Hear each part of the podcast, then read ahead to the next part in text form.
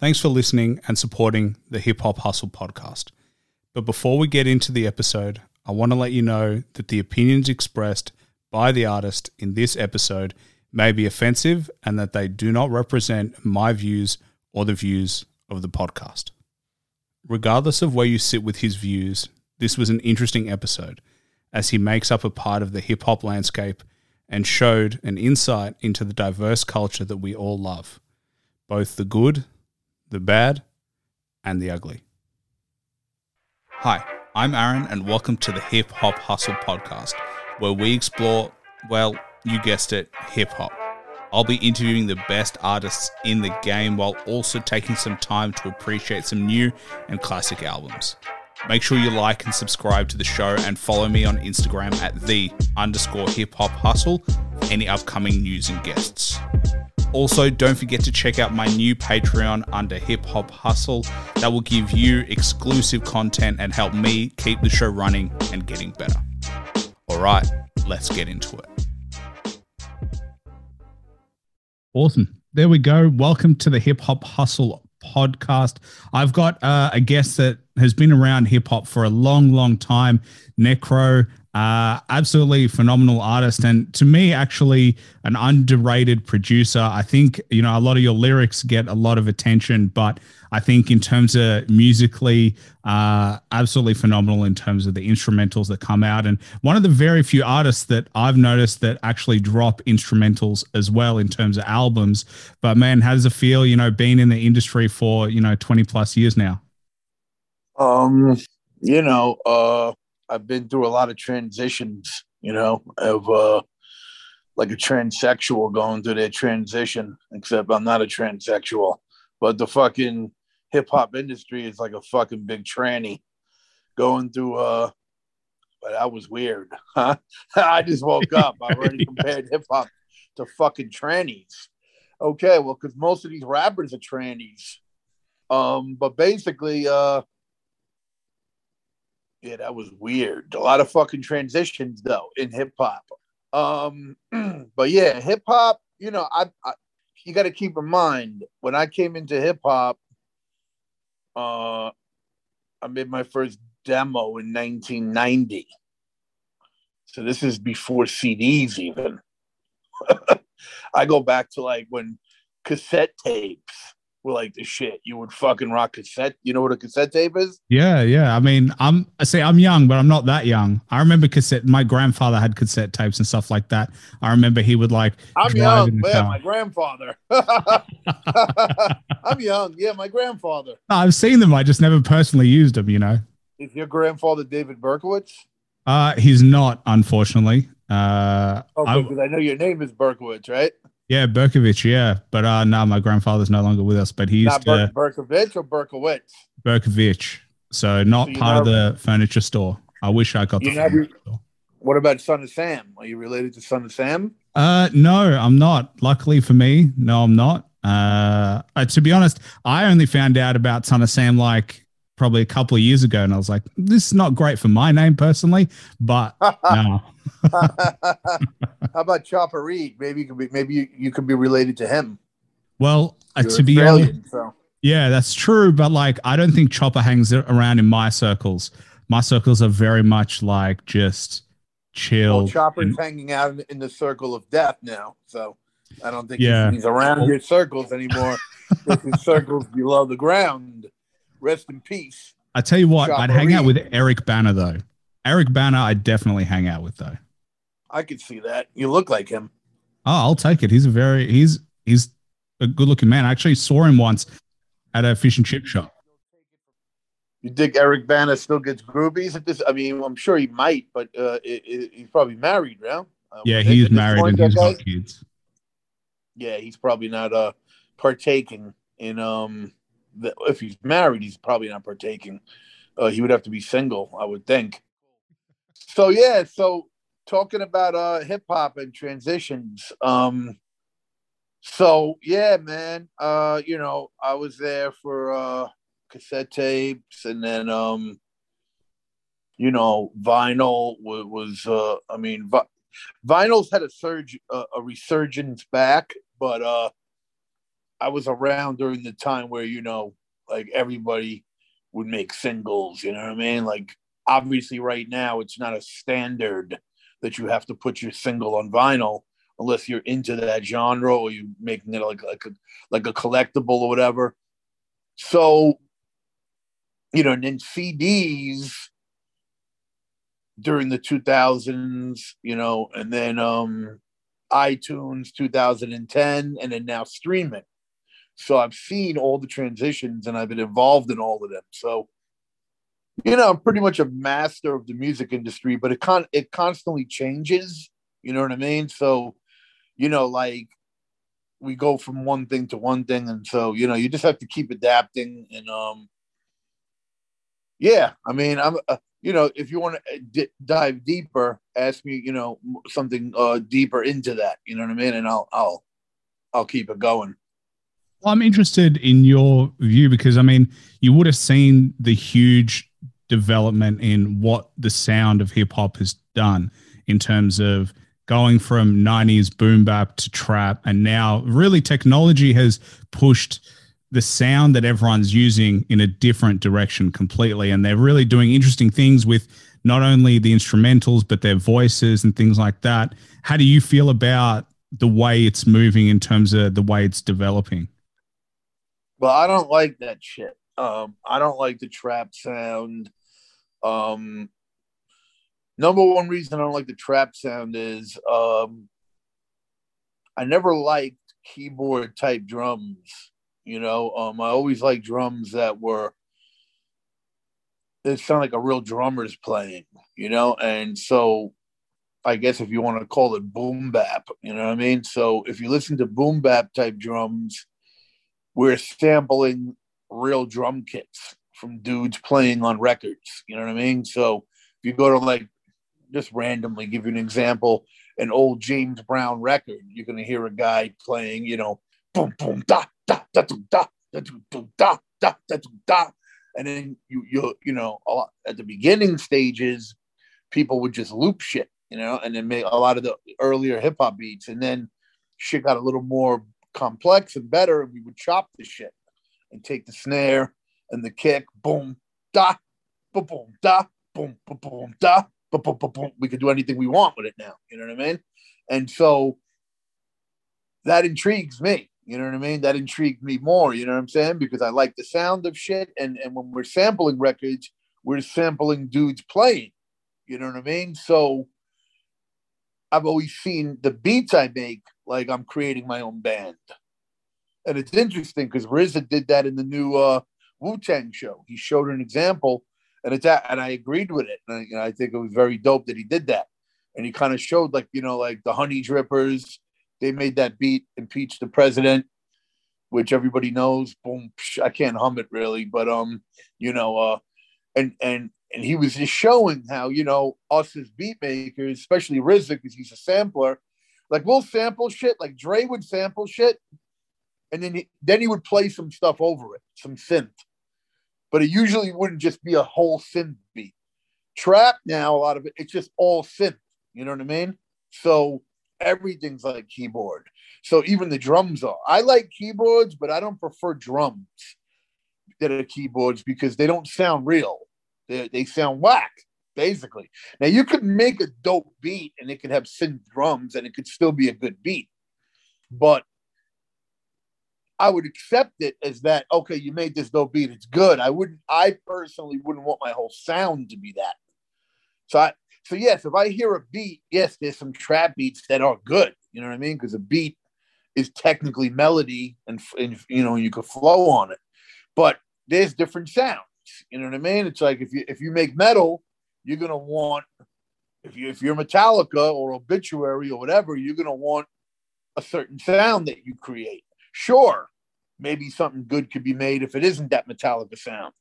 But Metallica chose, you know what I mean? So everyone chooses the sound they want. I kind of feel like with boom bap or my style, I would call it more nineties hip hop style. Um, we like sampling.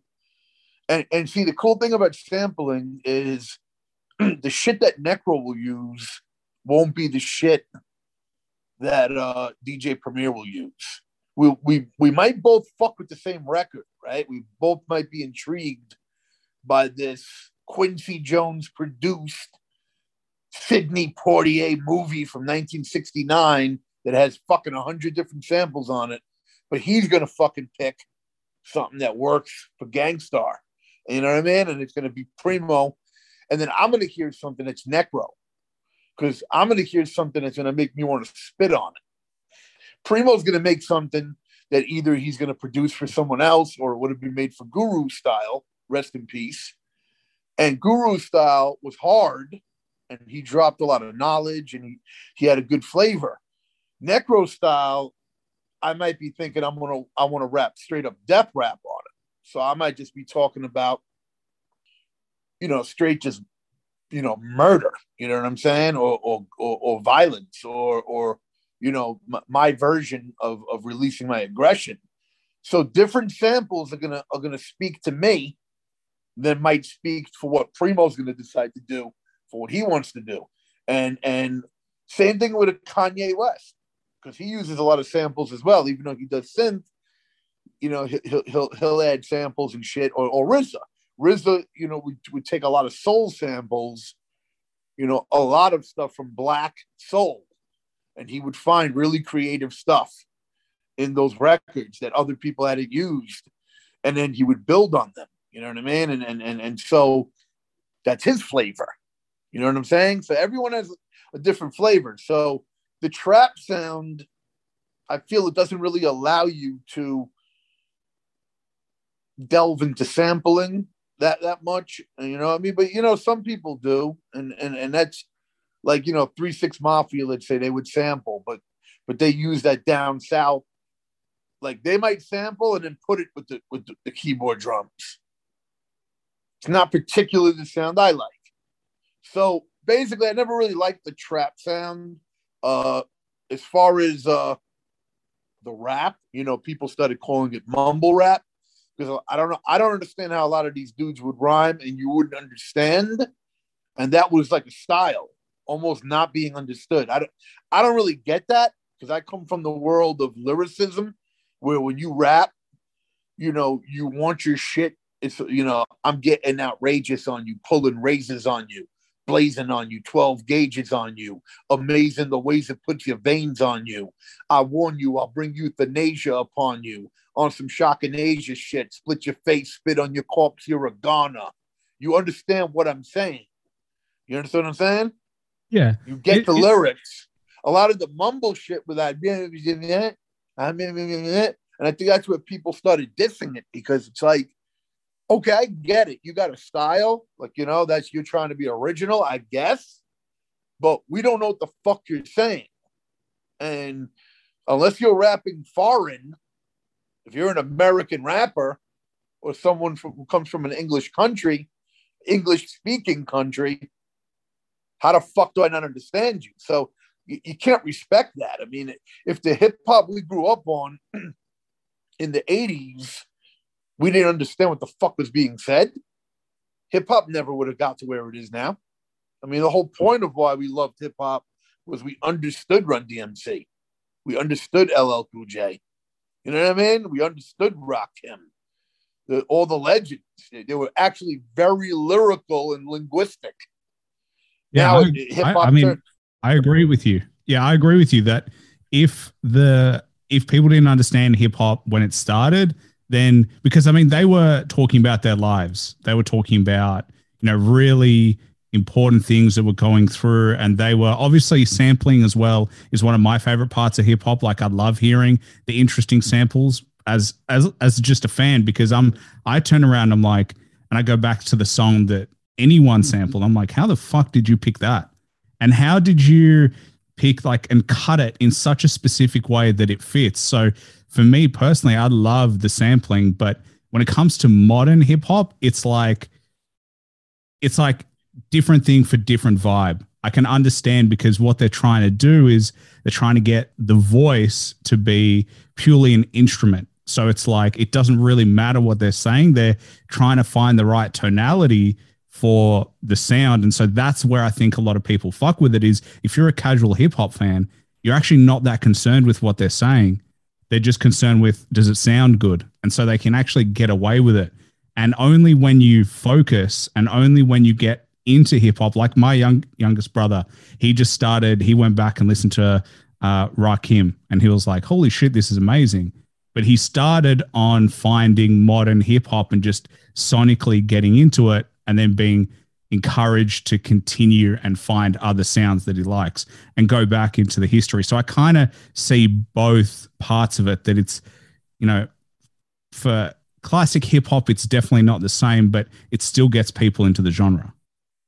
Yeah. I mean, I, I, I listen, I can understand if somebody doesn't know better, and uh, that's a problem. If you don't know it, if you don't know better and you're ignorant, then you might think modern hip hop, you know, the shit that, you know, the majority are releasing is dope because you just don't know better. So you're, you, you know, um, I guess we have to, you know, you have to pardon ignorance, because ignorance is not necessarily their fault. Um, But, um, yeah, I hear some of this shit, and it's like, I don't think, you know, it's dope if your whole verse is auto-tuned, you know, like, it's not even about dissing auto-tune, because I like auto-tune when Funkadelic uses it, or when they did use it. I liked auto-tune when Doctor Dre would use it occasionally on Snoop songs, and you know, and, and and sparingly. It was being used as a, as, a, as an instrument, not as a crutch or as a, a played out instrument where now it's whack. You know what I mean? It was being used as, as like wah-wah, the wah-wah pedal, you know, which is dope, you know. Uh, but, you know, obviously you don't want every song and everything to be wah-wah, and then it gets to the point where, you know what I'm saying, you're overdoing it, you know. So, um... when those guys like from Funkadelic or George Clinton, or uh, I think the other guy's name is Roger Troutman, it, it's all part of like the Parliament and all those funk records, they used it awesome. So now uh, these rappers, you know, they're using it, and and uh, and then they're trying to sing. And um, I don't like the singing. I think the shit is whack. You know what I mean? Like, you hear these rappers, like, you know, it's just like, yeah, yeah, yeah. It's crying. It's like this little peep shit.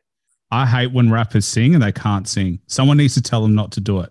I actually one hundred percent agree with you that, like, it's a lot of some- this singing shit. It's a lot of this singing shit. And then uh, a lot of this suicidal emo type of fucking shit that the people thought was amazing, with little tattoos on your face and, I don't know, I, I think it's whack as fuck. I mean, but here's the thing. You know, they always say that the uh, older generation is going to say the new generation is whack. And I, I, I hear you. You know, if you're from, if you're from the original hip hop, you can't really say Run D M C was whack.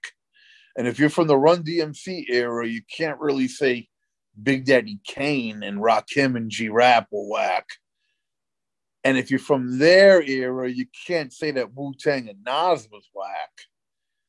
So all those eras were dope. But, you know, if people ask me, well, what kind of style do you do, Necro, now? I'll always say, well, it appears that I'm still doing, you know, nineteen nineties boom bap style in my style, which is brutal death rap, sex rap, or whatever. But, you know, the, the, the, The way you're going to hear it is it's going to be very lyrical, thought out, you know, complex shit, and and uh, you know, that that kind of wordplay, and and the beats are going to be boom bap beats, real drums cut up, you know what I mean, samples nobody will ever use except Necro, you know what I mean, because obviously there's a billion samples on the planet, so every rapper is going to choose what, you know, we we, we t- I mentioned that earlier, whatever speaks to me, so that already. Listening to Necro, you're always going to hear samples nobody else will really use, because a lot of people can't flip the shit that I will flip because they wouldn't know how to, you know, and that's why I don't, my beats don't sound like Premier's, even though I'm influenced by Premier, you know, like he's like an uncle, you know what I'm saying? To me, he's a hip hop uncle, that I learned from, I didn't copy his style. You know what I mean? I, I got influenced by his dopeness. I respect when people are influenced by Necro's dopeness. I don't respect when you bite my shit and just copy my shit and try to walk around the world like you're doing my shit, which a lot of people do. They're just biters.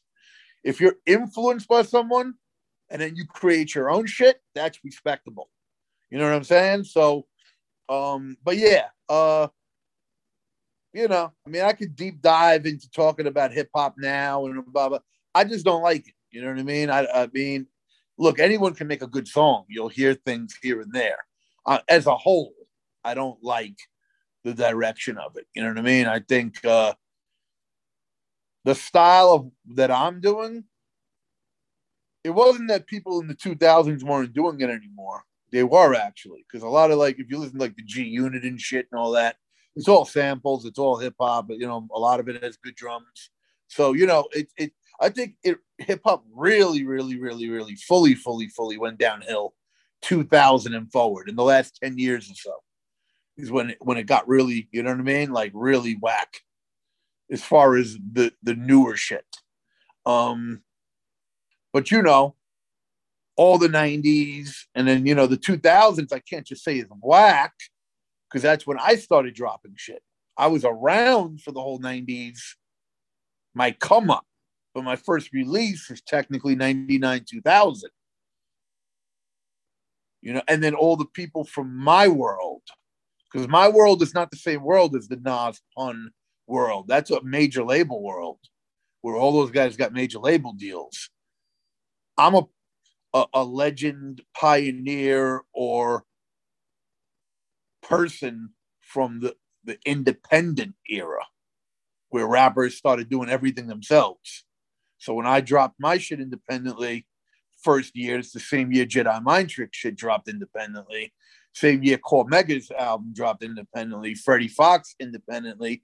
And fifty Cent. Because his first release was Guess Who's Back. And actually, everyone I just mentioned all dropped through Land Speed Distribution because we had all become our own labels at that time.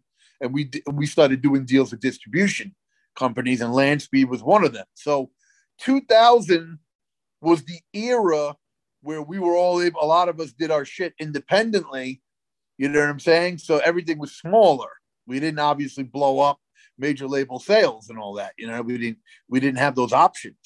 But the music we were dropping was all fire like the nineties shit. You know what I'm saying? Because that's where we had come from. We hadn't changed. Oh, it's two thousand. We're now not going to be the real hip hop. No, it just was like, now we have our opportunities to release shit. Because everybody who I mentioned all couldn't either get a really good major deal or shit fell through or shit fucked up. And we were finally able to get our shit out. So you got to figure if my debut dropped in two thousand, from nineteen ninety to two thousand, I was brewing whatever Necro would become. You know what I'm saying? Like making beats, you know, like demos and everything leading up to that, going up to radio stations. Uh, uh, you know, I had a full-fledged fan base by the time my first album dropped. It wasn't like major label people. Sometimes they don't have a fan base, especially back then. Nowadays, you won't get a deal if you don't have a fan base already. But back in like ninety-one, you would just get signed off a demo. You know, if somebody shopped you and you get a fucking deal with a major label if they thought you would. You know, so you didn't have to put in that work. That's why a lot of the people back from back then, they can't survive the independent world because the independent world was about hard work. We had to fucking twenty-four seven grind. You know what I'm saying? Like, it, it, they didn't go through that. You know what I mean? Like, they, they had fucking people helping them. I've paid for everything Necro's ever done and released. I've never, ever been funded once. That's why I own everything. And I get paid every penny for anything Necro has dropped. So I make more money than a lot of people who their first debut or their second debut or even first three records are owned by some other motherfucker who they did a deal with. And that might be their hottest shit in their catalog. So they might be complaining about streaming and they might not be making money now because they uh, their hottest work does is streaming into someone else's pocket. Did you ever consider a deal, or were you once you dropped? We like- I wanted to get a fucking major label deal, but nobody would sign me. I, I there were two things in the way of me getting signed: being white constantly, that was a problem. New York City is extremely racist. The hip hop community in New York City is racist. They don't like white people and they don't like Jews. I happen to be a white Jew. Okay. And then I'm hardcore. I'm intimidating. So, you know, the not only is the music intimidating, I can be an intimidating person depending who was opposite of me in my face at that time. If it's a street dude and he keeps it real and he's street like me, we probably get along. If it's a industry pussy, somebody who's never been from the street, but they like to judge people from the street, you know, a lot of them do, you know, they, they're not from the street. They might have a cousin who is gangster, or maybe they come from a hood that was gangster, but they were never gangster, because you could come from a hood that's gangster and still be pussy. People bullied you. You never sold drugs. You never stood up for yourself. And, it, you know, so there's tough people and weak people. Doesn't really, you could be a tough guy and not be from the hood and just be a kid that's tough. Maybe your father beat the fuck out of you. You know what I mean? Your whole childhood, you was drunk and you became rough, rugged. You know what I mean? And then you started boxing and totally live in a suburb. It doesn't really make a difference technically where you're from. It's more where you're at mentally. So, you know, we all been through what we've been through. So we all react to shit differently based on what we've been through. So my reaction to people fronting on me, because you have to, the time I came from, it was major obstacles. There was no just put your shit online and make a fan base. There was no SoundCloud. There was no Spotify. There was no YouTube. There was no C D Baby, TuneCore. I come from the time where you have to fucking kiss people's asses, which I never did, for anyone to do anything for you. It's gatekeepers everywhere. Every fucking thing. You want to get to a radio station, a rap, gatekeeper. Want to get a record deal, gatekeeper. Want to, you know what I mean? Anything that you and that you want to have happen for you, there's some motherfucker in your way that's not making it easy for you. So now being white in New York City, you know, I'm not going to, I don't want to mention colors, but a lot of people that are not white don't like white people. So everywhere I'm going, I'm constantly fucking being fucking started with and judged, and kind of like, from what I get, maybe I'm wrong, but in Australia, Aboriginals, right, are considered like they would get hated on in society. Is that it, true? It used to be really bad. Where okay, it's so getting the, better. Okay, it's getting so, a lot so the, better. Okay, so the way that, let's say, they would get treated in Australia, because they're not the minor- majority, right? They're more of a minority. Definitely. Being a white boy in New York City doing hip-hop, there was like nobody. When I started fucking trying to get into the game, there was Vanilla Ice, and that's it. Oh, at third base. And he was, uh, Vanilla Ice was hated and despised because I don't really know why. I didn't like him at the beginning. I thought he was garbage. You know what I mean? It, it, it was considered commercial garbage. But when you look back now, it wasn't that whack, which is why it blew up. But I think the problem was because blacks like Arsenio Hall hated him, didn't like that this white guy was, you know, doing black music. They looked for ways to, to destroy his credibility. And so that's what happened with Vanilla Ice. Like they kept, oh, you from the hood? Are you from, you're lying, you're lying. Like they kept testing him, you know what I'm saying? To try to look for a way to shit on this white kid. But a black guy produced Vanilla Ice. So if black people didn't want Vanilla Ice to blow up, why did a black guy produce him? Obviously the black guy was cool with him. See, that's the thing. A lot of white guys would be cool with one or two black guys. You understand? Because they have an understanding. But the majority of the black community is not fucking with this white kid. You know, they're like, fuck that. You know what I'm saying? Because the media will feed them with, this is whack. This is whack. Vanilla Ice was getting respect where he was from. He would dance at all the parties. He had the flat top. He was dressing dope. He was one of the illest dancers. So he would go to a club and be at a party, and he wasn't getting punched in his face and beat up and fucking and told, fuck you, I or you suck. He was actually being accepted because he was dope in that realm. You know what I'm saying? Like, like, like, like people would probably be like, oh, let's see you dance. And he would dance and do his thing. And they'll be like, all right, you got to pass. You're good. You know what I'm saying? Because they knew his heart was there into the hip hop.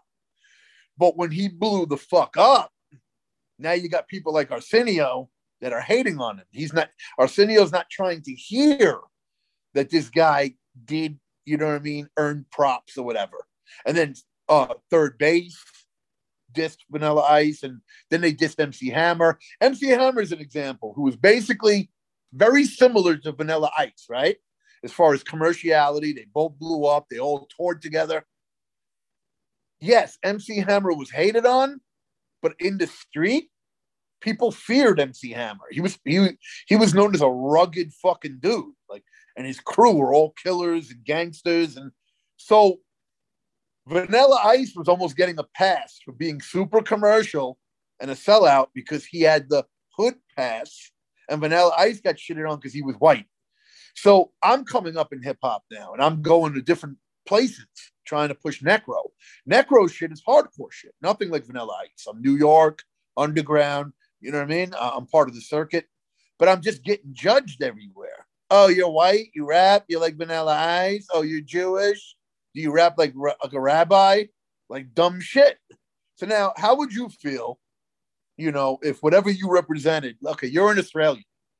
Let's say, just for an example, you're in New York City. And everyone's like, ah, oh, you're an Australian. Are you rapping Australia? Are you rapping about Fosters? And uh, Crocodile Dundee? Yeah, maybe you might laugh if you're a human, okay? But at some point, it's going to be like, you trying to disrespect me? Like, I'm a real hip-hop guy. I'm a rapper. Because I'm from Australia, you're trying to make a joke out of, you know what I'm saying? That's how people in New York City are. They're pieces of shit. Eventually, you're going to start getting pissed off. You're going to develop a chip on your shoulder. And, you, and you know, if you're like me. You know what I'm saying? Remember, I grew up in the projects. It's created a different kind of person that I might have been if I didn't. My projects was half black, half white. But the black part of the projects was very aggressive because it was the eighties. Blacks were very angry, the crack epidemic. So I'm a little kid being thrown into the projects and, you know, blacks are up my fucking throat immediately. You know what I mean? Like I got robbed by like fifteen black kids. The first day we were in the projects. Big wake-up call, right? Because I, I never lived in an area, you know, I had lived in a, a, a white area up until the point where I was six years old. So I didn't deal why with racism. So why was... What, what, we got kicked out. We we got kicked out because the landlord was a scumbag and uh, my mother had kept getting into beef with him. He, he lived in the basement. His name was Ben- Benny and uh, he was an abusive guy. And um, I just remember him always creating problems, you know, like like banging that we made noise. You know, we're little kids. Uh, who knows? Well, uh, we definitely weren't blasting music, but you could, you know, the guy was a, a real just a piece of shit. And we moved out. And my mother, my mother didn't know what the projects was. She didn't. My mother's a very naive person. She didn't understand. Like, yo, you're moving your kids into the hood, basically. Or, or, or something you would consider that would be called a hood. You know what I'm saying? It's like she just knew it was cheap rent. You know what I mean? It was a project. She didn't understand. And how old was your mom at the time? Because obviously you've got a brother as well. He'll be also another. My mother was, my mother was, you know, if I moved into the projects at six, my mother, I guess she was thirty-six at the time, you know? But my mother had always been working, you know? She was always like a secretary or, you know, like somebody doing dictation.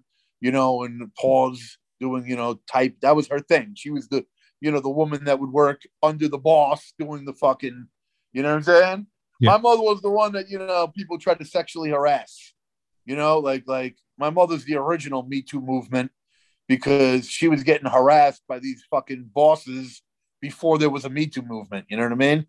She was the one who would be the secretary that gets hired and then did all that stuff. You know what I'm saying? Like, that's crazy, because back then that was like a, a job for a woman. You know, most women, a lot, a lot of women would get hired under a man being the, uh, you know, the person that does like, like dictation is a known thing. It's a funny word, but the boss, he says, okay, do dictation. And, and then, and then the woman writes out whatever he says, yeah, which, which gets sent to somebody in business. Basically, these fucking bosses wouldn't write out their own shit.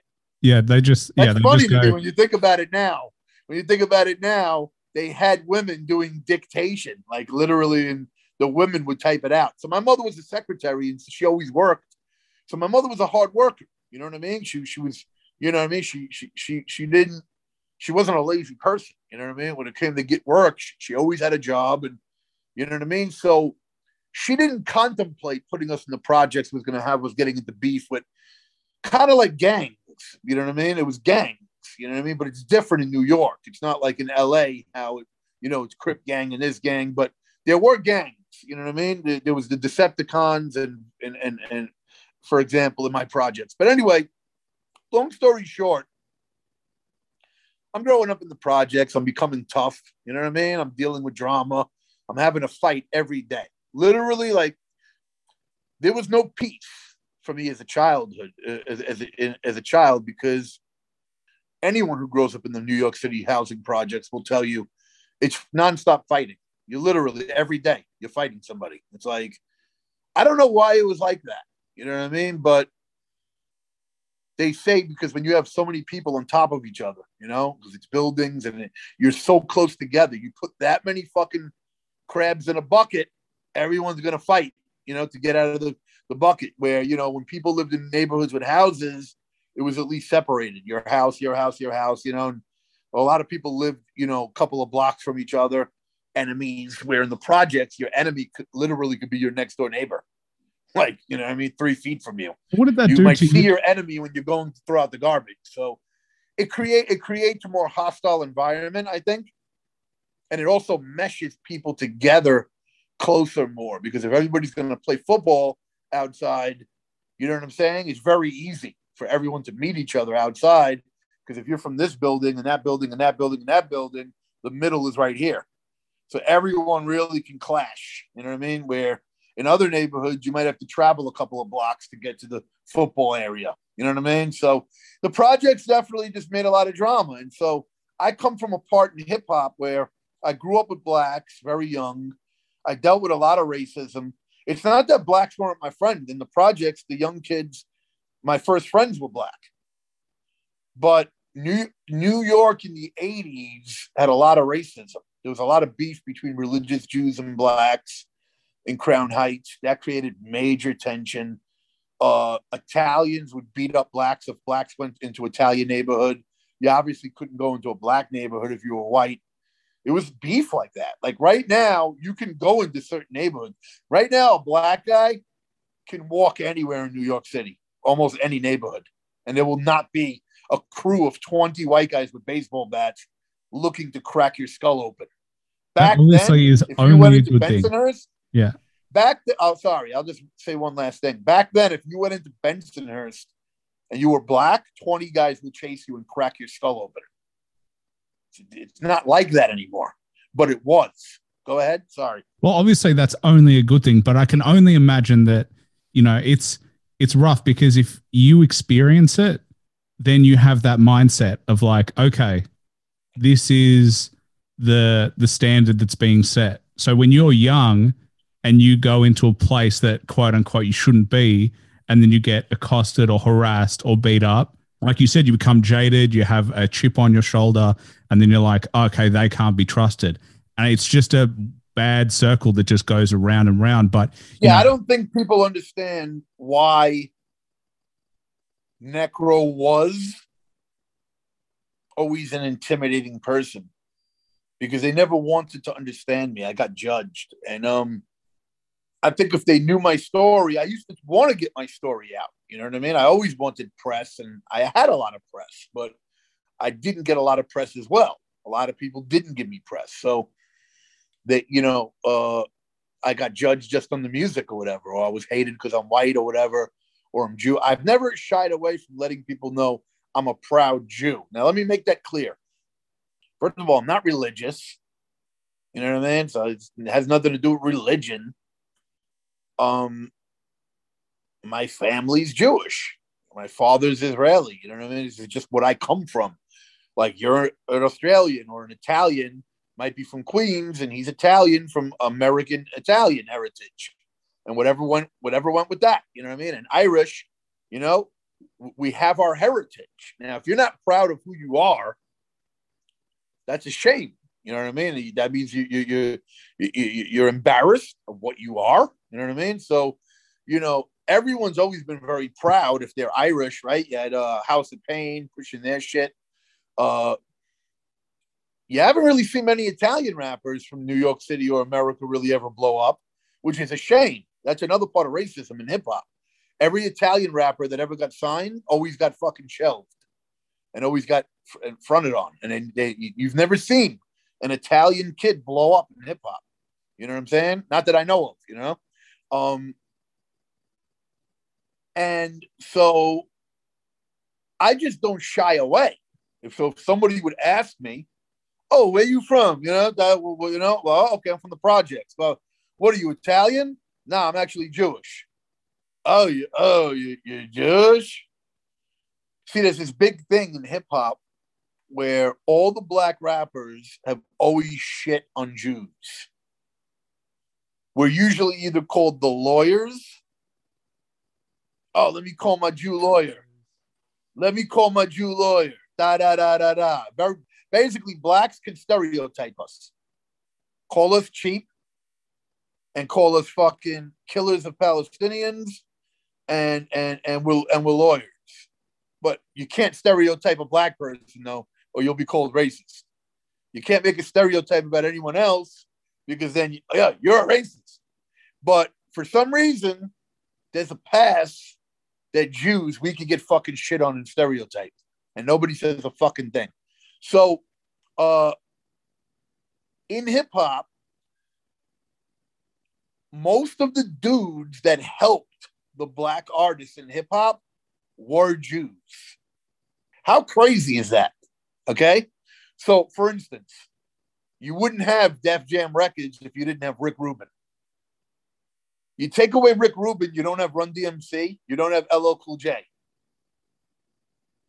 Basically, that, that that that could be one of the pillars that would knock down the building of hip hop. If you took away Run D M C and L L Cool J and what they did, that would be a faulty part in the building. Can we agree? And one of the fucking pillars holding up hip hop, that might have it where hip hop wouldn't be where it is now, right? Run D M C's supposed to be the first group that ever went platinum, right? Yeah. In hip hop. Okay, so. Take away Rick Rubin's beats, right? Someone might say, an outsider who's a hater, ah, they still would have blew up if someone not. That's not how it works in history. You don't take the credit away from somebody. You don't say, oh, he created the car, but someone else would have did, so we're not going to give that guy the props. He cre- no, if you created something, you get your fucking respect. Rick Rubin started with Russell Simmons. Now notice, black and Jewish unity. Combining, doing something monumental, not just as a record label, but as production. You know what I'm saying? Because each one had their value. Russell Simmons was really good at uh, at hustling and going out there and speaking to people. Rick Rubin had knew the sound. Rick Rubin went to the clubs, but he wasn't politicking deals as much. He was more talking with rappers about the production and the sound and, you know what I mean? And, and he was focused on that. So he brought that. Russell Simmons did not have that. Rick Rubin didn't have the coolness of Russell Simmons doing coke with everybody and making deals. And he needed that. And together, they, they made history. Another fucking example, just a random fucking example, um, Loud Records, okay? Steve Rifkin, another Jew. He signed Wu-Tang and allowed Wu-Tang to do their legendary separate deals. No other Jew ever allowed that, and no other black executive or Latino allowed anyone to do that. It was a Jew that let Wu-Tang be Wu-Tang and say, okay, I want you that bad. You can fucking all do separate fucking solo deals with every other major label. And he put out Big Pun and started the street team. And here's the crazy shit. Rick, uh, Steve Rifkin's never showed me love as Necro. Never met him before. But I have to give praise to the point I'm making. I, I don't usually praise people that have never supported me. Like, the, meaning I'm not going to go on a rant praising, you know what I mean? I'm just, I'm about facts, though.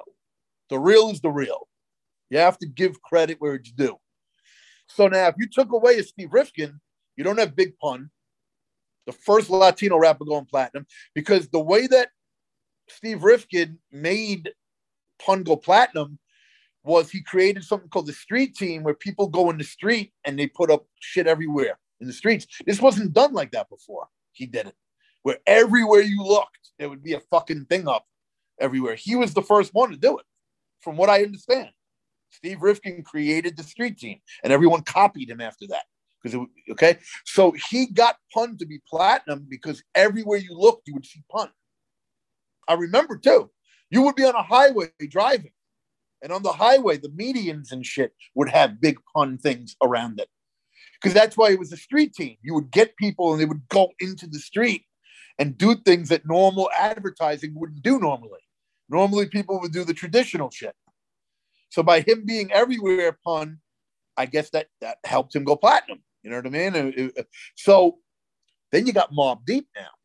So you're talking like some really fucking heavyweights in hip hop. Wu-Tang, Mobb Deep, fucking uh, Pun, all signed by a Jew. So what's my point here? My point here is Jews should be super respected, but we're not. We're always the ones that get called. We're robbing everybody. So instead of celebrating Steve Rifkin and saluting him, he also helped Fat Joe, by the way. Fat Joe credits him as the first dude that helped him as well. So instead of just saluting Jews and saying there's some cool Jews and there's some assholes, same way it's got to be like that for all people, right? Technically, right? Definitely. For all, for all races, you're going to have good people and you're going to have scumbags. There's going to be good people that, that help you, and there's going to be people that rob you. I well, mean, I've I heard think, of. That's why I think. I mean, listen, wait, wait, wait let me finish. I, I heard that Baby Williams, for example. Well, when I want to get a point out, let me just get it out because I'll forget. Um, Baby Williams is known to, to rob everybody, but nobody talks about that. He actually gets sweated and, and respected. Nobody treats him like he's a Jew, but he robbed almost every artist, even his own son, Lil Wayne. And I got respect for Baby. I'm a fan of him. Of, of, of you know, I put respect on his name because I like what he did with Cash Money. Well, I'm making a point here. Anyway, my, here's my point. Bottom line, because fucking white people, and then you add on Jews, are just fucking hated. I don't know why. That made it very difficult for me everywhere I went because I'm a tough dude. So I'm not going to let you shit on me. You're never going to fucking say nothing to my face disrespectful. I'm punching you in your face immediately. I take it to that level. I'm one of those dudes. I take it immediately to violence. Is, am I going to say that that's the way it should be? It's the way we were raised in New York City, coming from Brooklyn. You know what I mean? Brooklyn, Queens area. It's the way we were raised. We, We, we, we, we were very comfortable with fighting because we had to fight constantly. You know what I'm saying? I got kicked out of high school for fighting because people trying to rob me. It was it was never a peaceful uh, uh, uh, uh, childhood like some people in the suburbs who grew up with parents that take them away from all the shit and all they do is hang out and, and ride horses. No, pretty much my whole fucking childhood was I had to fight people every fucking day. So you get to a point where It, it, it's actually a normal thing to punch someone right in their face. And the way that these people see it, the ones who are trying to shit on you, they make it out like you're an animal. This guy's a fucking animal. You can't, you know, ban him, block him, you know, don't have him around. And and they blackball you. You know what I mean? And, and so you have to really be connected or powerful to get past the blackballing. Like Wu-Tang, when they dropped, they were open about saying, you know, they elbowed their way in. But because they were so deep, there was so many of them, and they had so many other different connections, from Jizza being in the industry and R Z A, people couldn't really blackball them. I'm sure they wanted to. Look at these guys, there's twenty of them at a time. But then there was like major fear. Like, you know what I'm saying? Like, like you know, you, you, you, you, you if you front on them, you're going to get fucked up. You know what I mean? So with me, I didn't have that crew. I wanted that crew. I tried to recruit people. Also, another difficult thing being white, even the own people that I fuck with didn't believe in me. You know what I'm saying? So just because that's how it is, it's a known thing. If you ask other white rappers, white rappers always hate on other white rappers. They never support each other because every white rapper wants to be the only white rapper. I'm the only white rapper that black people like. So you automatically fucking hate the other white rapper. There's another one and he's doing good. It's like, nah, I don't, I don't fuck with him. Was I ever a hater of other white rappers? Not really. But a lot of them didn't like the fact that I'm so strong. Remember, I'm a producer. I'm rapping. I'm rugged. I'm down to getting your grill. I'm doing the business side of shit. So I'm not really letting you get in my way. So that creates jealousy. If people can't stop you, you know what I mean? They become like, fuck that motherfucker then. They look for any reason as like why I shouldn't get on. Oh, his flow ain't good. His content is too grimy. He's always starting trouble. Like any fucking reason you can come up with to try to stop me from fucking doing well. Maybe I wouldn't act so aggressive if you didn't stand in my fucking way. Like most people, right? If people in life, they get helped by their parents, they don't become aggressive usually. Because everything's handed to them. So the beef with them is you're not hungry enough, you know, because you had everything handed to you.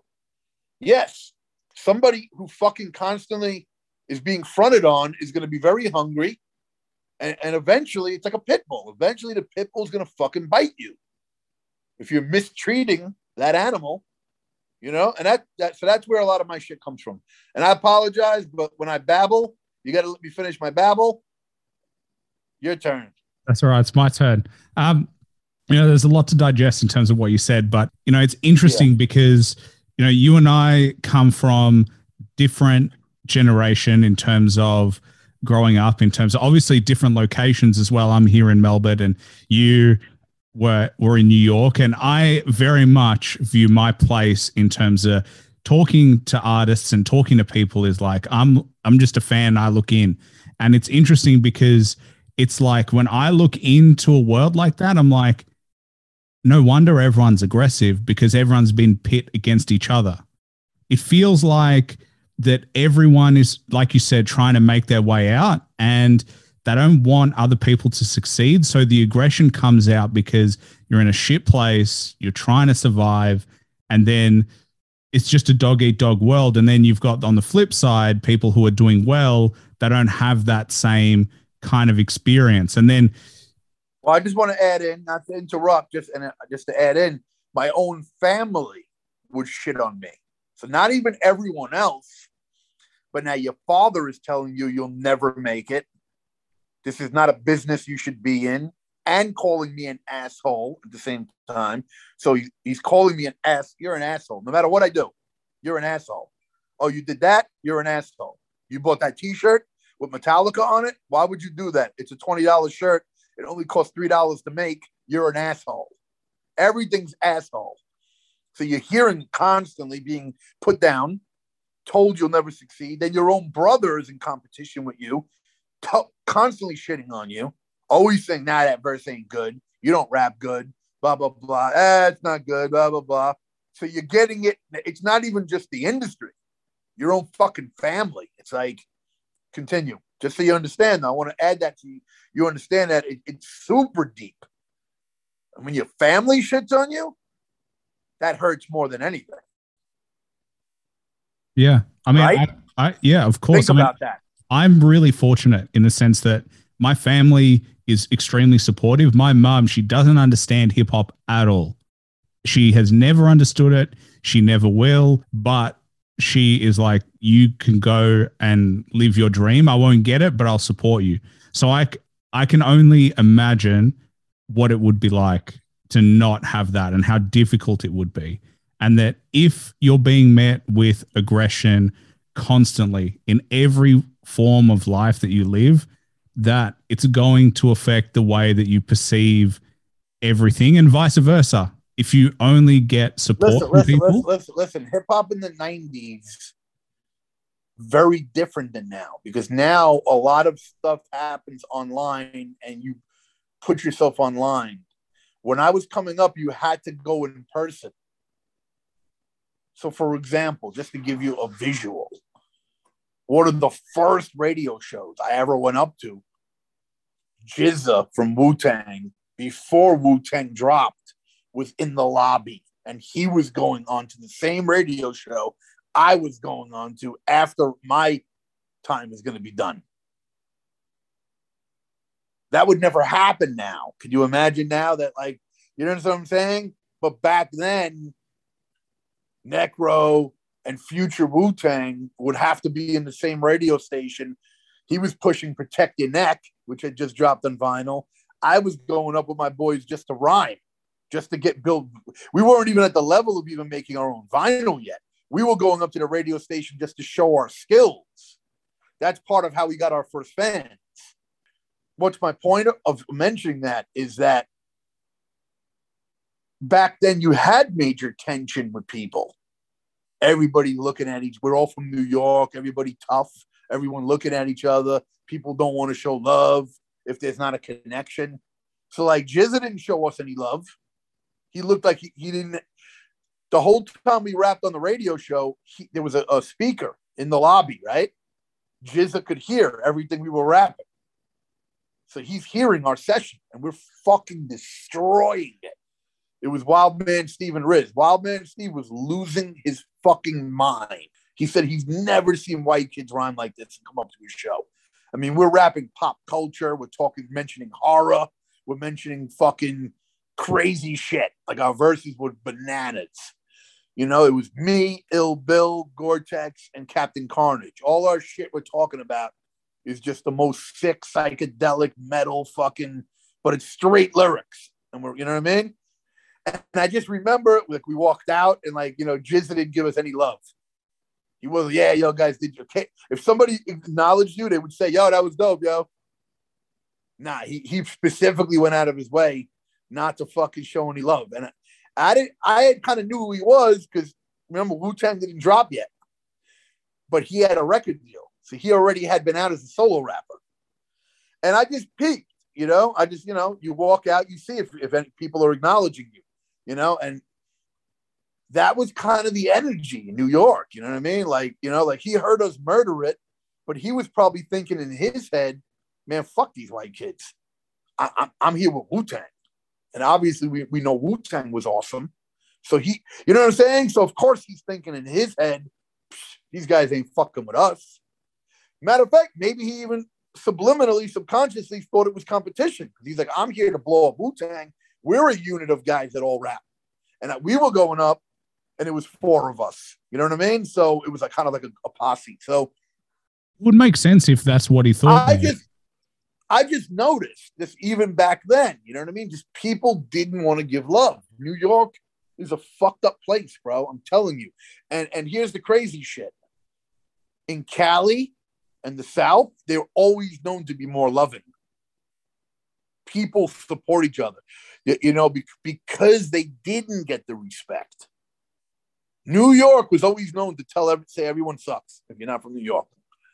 But Cali knew that they weren't respected. So they would support each other and probably hang out and be like, fuck New York. We've got to help each other. And so they would.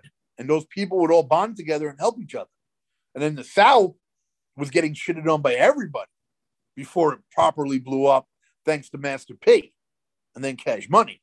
For Master P and Cash Money, they didn't really get that respect. You know what I mean? So they totally bonded together. But New York City has always been about, I'm better than you. You know what I mean? Fuck you. Eat soup. Every rapper is a fucking nar- a narcissist. I'm a narcissist. I, re- I recognize that I'm the way I am. But that could be because of the way everyone else was. Maybe I wouldn't have become this way. But because if, if all you see is wolves eating and attacking, most likely you're going to become a wolf attacking. If you, if all you saw was wolves being nurturing and nice, you know, it's like you learn.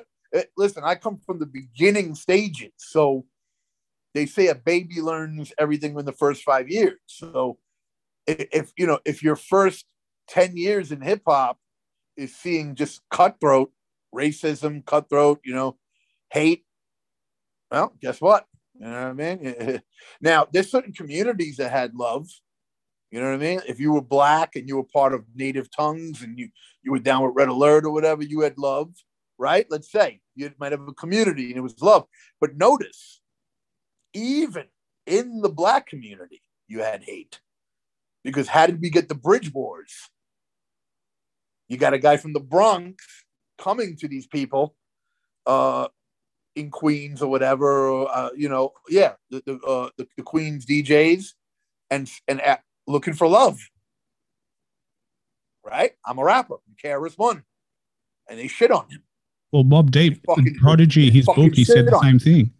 Prodigy said the exact same thing when in his book that like it didn't matter. It was a competition. It was my area versus yours. It was always breaking out. It was always just having to prove yourself. Okay, well, but let, but let me interject here. Yes, if you were from the Bronx, then you would have beef with Queens. But if you were from Queens, you supported your Queens dudes. And if you were from the Bronx, you supported your Bronx dudes. That at least was the love amongst blacks that was there. Where me, I wasn't getting the same love from the people around my circle. You understand what I'm saying? So now, yes, you do hear about it with Queensbridge, that yes, they do unite when it's against everyone else. But when it's just about Queensbridge, everyone is at odds in Queensbridge. Well, it was similar with me. People in my projects, nobody supported each other. Everyone trying to be better than...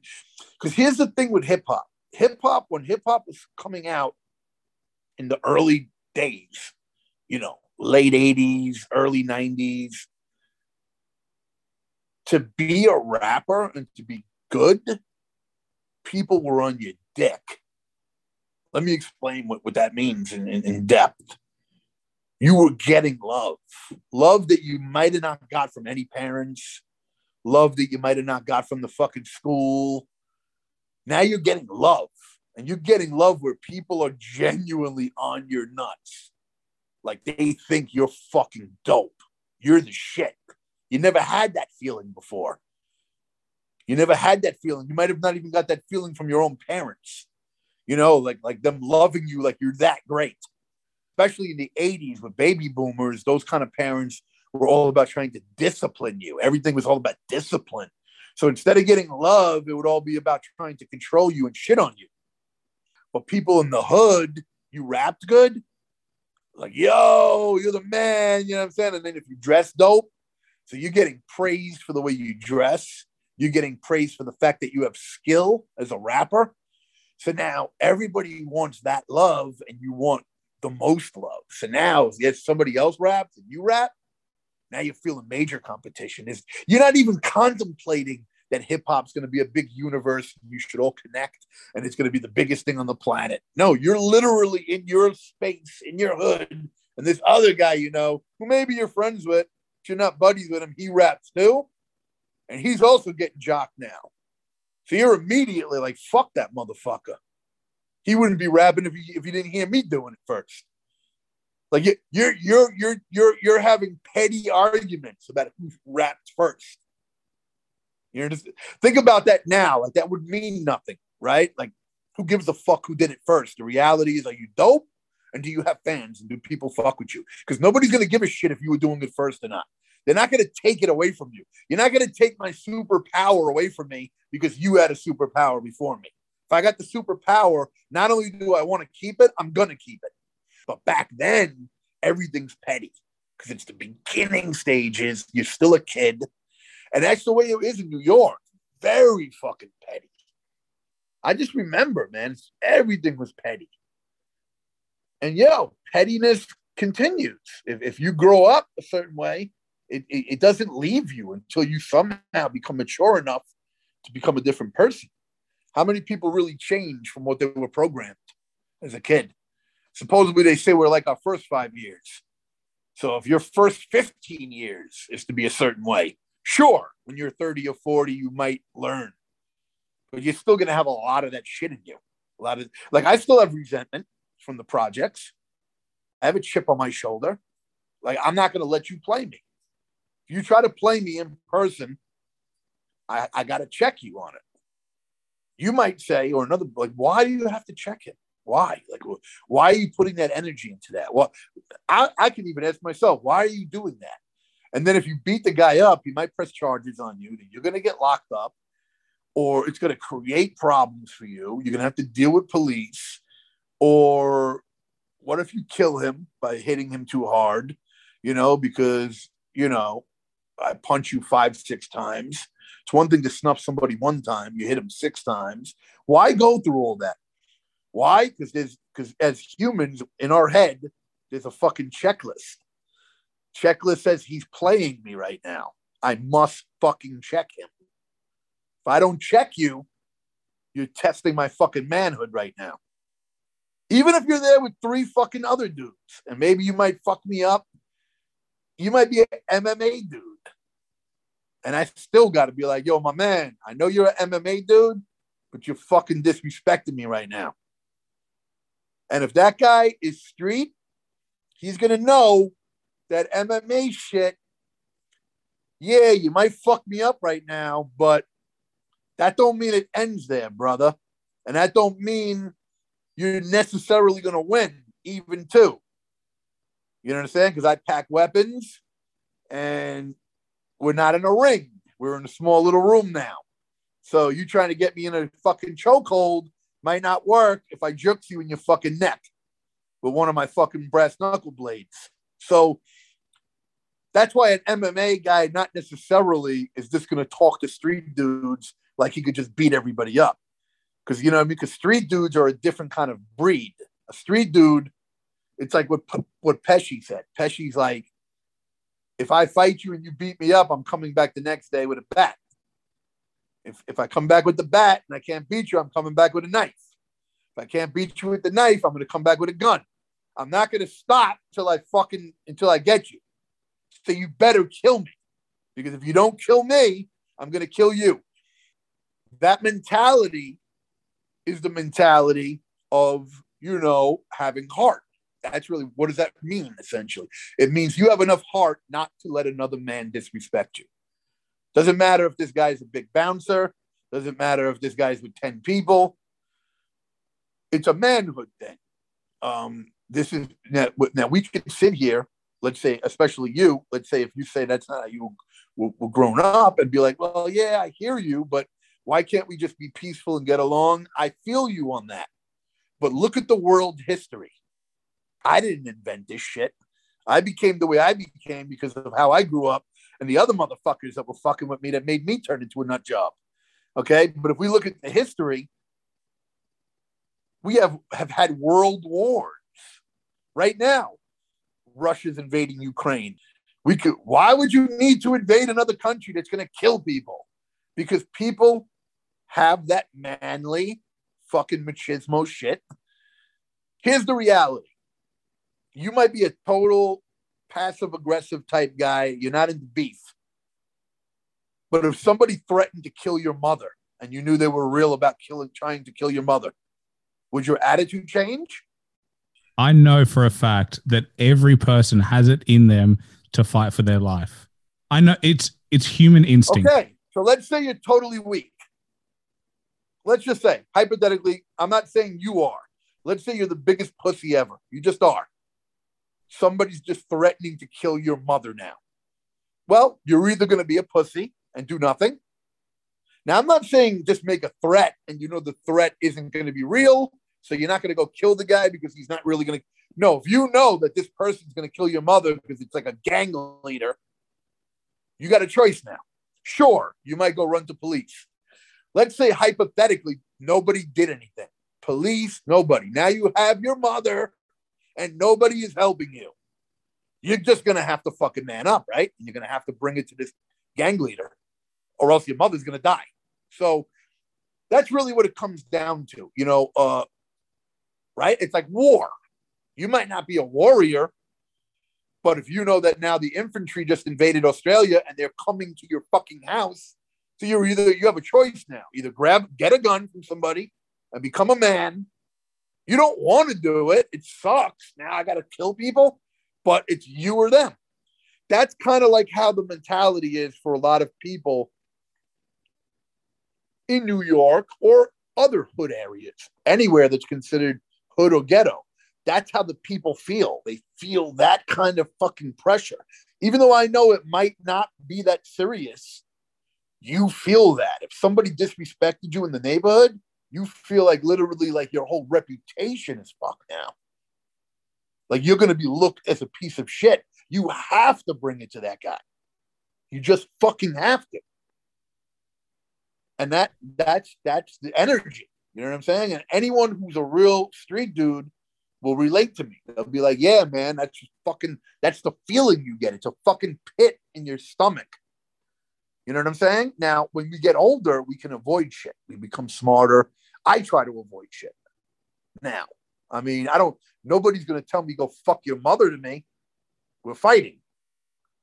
But I'm not looking to get into beef over petty shit. What's petty? I'll give you an example of New York petty shit. People getting into major beef over just looking at each other. Some guy looking at you. Maybe he's looking at you because he wants to size you up. You say, what the fuck are you looking at? I got into beef in Perth, Australia, and gave a dude brain damage because he fucking said to me, what the fuck are you looking at? That kind of beef, what the fuck are you looking at type of petty shit is a big thing amongst men in the streets. You can't look at me the wrong way. You, you know what I mean? You look at me the wrong way, I'm going to ask you, what the fuck is up? There's many reasons the person might ask you that. They might have legitimate beef with other gang people, so they don't fucking know if you're actually about to bring it. So they're checking you on that. Other people might just might not like to be looked at. Like, you know, like I feel like you're testing me by looking at me because you should you should fear me. So you should be quick not to look at me. You should be scared to look at me. But if you're not scared to look at me, now you're testing me almost, you know? And it's it's very petty. But like I said, talk to any street person. They'll tell you they've gotten into a beef in their life or many times overlooking, literally just people looking at you and you checking them or them checking you and you fight them. Because it was the guy in Perth, Australia trying to check me. And it was bad for him because when he tried to check me, I wasn't having it. I was in a very bad mood. You understand? I felt threatened. So I put the beats on the guy, you know, and I went overboard. Because do you look back on that and go, it wasn't necessary? Like it, you know, now that, you know, you've got time on, you've got the ability now to look back and reflect and go, because you, you're saying this is a petty type of disagreement, right? Do you look back and go, he didn't have to do that, but then I didn't have to react the way I reacted? I wish I didn't get into any beef ever on tour. I've gotten into so much drama and given out so many beatings to people on tour, and it all have, has fucked up my touring career. People do not want to book me because I offended a lot of people that had booked me. And, and, and, and, and, and, you know, if I didn't fuck up on certain tours, Elusive Touring from Australia still would have booked me. Why'd they stop booking me? Because of what happened. Why'd I lose my management? The first time I went to Australia, we, we, we gave out beatings at the shows. Now you have to understand when I say gave out beatings, it's not like I'm walking around like some father giving beatings to children. No, people are testing me. Australians, when they get drunk, are very rowdy. This is a known thing. It's a country of criminals, right? I mean, it was built on well, criminals. It's not soft people. It, it depends. They, but yeah, yeah. There's rugged people. Let's put it this way. Australia is just as rugged as anywhere else. So that's my point. You get a bunch of drunk Australians at a Necro show, somebody's going to start shit with me. And I, I don't have security. I don't, you know, I don't walk around with security guards. It's, it's very expensive, actually, to have security. When you see someone with security, they're, they're, they're spending a lot of fucking money, man. You know what I mean? I just don't have money like that. You know what I mean? Like, I got money to do certain things, but I never really had money for full security. I heard like fifty cent at one point was paying like fifty G's a month for security. Like, bro, like, you know what I mean? Like, you know, I'm not saying it costs fifty G's, but but the point is, it's an expense that I, I chose not to have. And um, so that kind of means that sometimes I got to put my hands on somebody. You know what I mean? So, so I lost my management the first time we went to Australia. I lost uh, Elusive Touring the second time. Um, I lost money at shows. I knocked some dude out in Perth. Um, another time, the last time I was in Australia in Perth, in front of everybody, this guy was like six foot five. I put him to sleep on his back because he was disrespecting. He actually came, ran up to me and was said, "Chopper is a snitch," because I had a song with Chopper. Why are you starting with me at my show? And, and and if you have issues with Chopper and his history and you feel that Chopper was a snitch, why would you start with Necro at a Necro show? And Chopper was dead at this time, and I'm doing the song that I did with him. It's like, you know, we're not talking about snitching in the song. The song is, you know, about him just being a criminal or whatever, a crim. So you obviously wanted to test me, right? I mean, if you run up on me and tell me to my face, Chopper is a snitch, What, what, what, what are you trying to do? What, what's your goal there? You trying to make a bitch out of me? You trying to have me get scared? Are you trying to uh, have me agree with you? Yeah. Like, I'm just doing the song live on stage. ninety-nine percent of the crowd is down with it. They have no issue with it. A couple of people in the crowd seem to be bothered that Chopper is getting some respect at my show or whatever. The guy's dead already, man. You know what I mean? Leave him alone. Did you feel he was a snitch? Did you hate him? Did, what'd you think of him?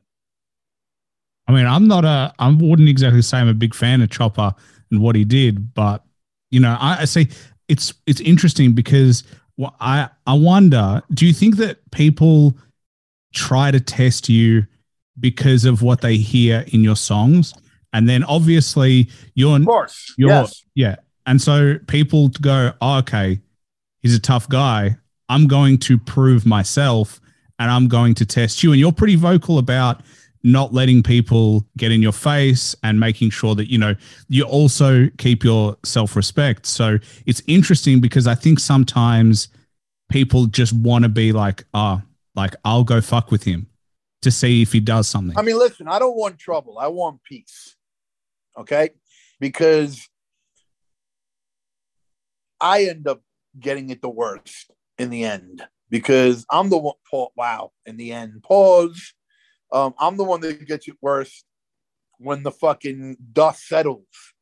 I got banned from Europe for three years from twenty-six countries because of me breaking teeth and giving concussions in Switzerland. Sure, it's cool that they started with me and I gave them a fucking beating and my crew gave the bouncers a beating. And they ratted on us. Sure, good credibility, I guess. Oh, Necro's real. But it got me banned for three years. I lost money I could have been making. It puts out the bad word that, that Necro's trouble. Now, I, I, I had to write a, an apology letter to Switzerland for calling Switzerland Snitcherland. I had went online on Facebook when I was coming home on the plane when they deported me with fucking with a police guy. Had to, had to take me back to New York. They wouldn't let me fly back to New York alone. They sent a government official. Uh, I went online. I was like, fuck Snitcherland. You know what I mean? And they saw it, the government. They were bothered by it. And they made me apologize to, to take the ban away. I had to hire a lawyer and everything. So, so when I went back to Europe the last time, I had to make it clear to Mister Hyde, my hype man. First of all, you're not doing any more jumping into the crowd at the end of the encore. Like, no more stage diving, because there's been times where he stage dives and occasionally one out of ten, he'll get into a fight with somebody. You know what I'm saying? Because some person didn't, you know, was an asshole. So I'm just like, yo, we can't risk any drama. You understand? It was like, it was like on our eggshells. And then like certain groupies were coming backstage and bringing male friends. And I'm like, you cannot. Because sometimes a male friend, you know, will act like an asshole while we're trying to fuck the groupie. You know what I mean? Like, just being a dick. Like, you further, you have no business there. The girl's trying to come to fuck me. Why are you there? So, you know what I mean? So, you know, there's been occasions where those type of dudes get beat up because they're fucking being disrespectful. I had to tell these girls, like, no, you're not bringing nobody. You know what I mean? Like, I have to become very strict in limiting interactions with other people so that we don't get into beef. You have to understand, if you let people loosely interact with me and Mister Hyde, somebody's getting fucking beat beat up. Not because we're fucking assholes, because people are assholes and they fucking think they can say what the fuck they want to say and act the way they want to fucking act without repercussions. And we're not the motherfuckers, man. Bottom line, you know what I'm saying? We're not the ones that you're going to fucking play around with. And I don't give a shit if you think because we're in your fucking city. You know, it's my city. Nah, it's my city, motherfucker. The world is mine. I'm a human. I don't give a fuck where I, I'm at. If I'm in Australia, I'm an Australian, motherfucker. I just you find it weird. Don't, that tell, me, want don't to. tell me that I'm not I'm not from your city, bitch. Because fucking because I'm here right now. Wherever I, I lay my feet on the ground is where I fucking I stand as a man. So you're not gonna tell me no bullshit. And here's the thing. I don't disrespect anybody's city. So it's not like I go to somebody's city and talk shit or say anything that would make the people from that city be like, fuck this motherfucker. I show nothing but respect.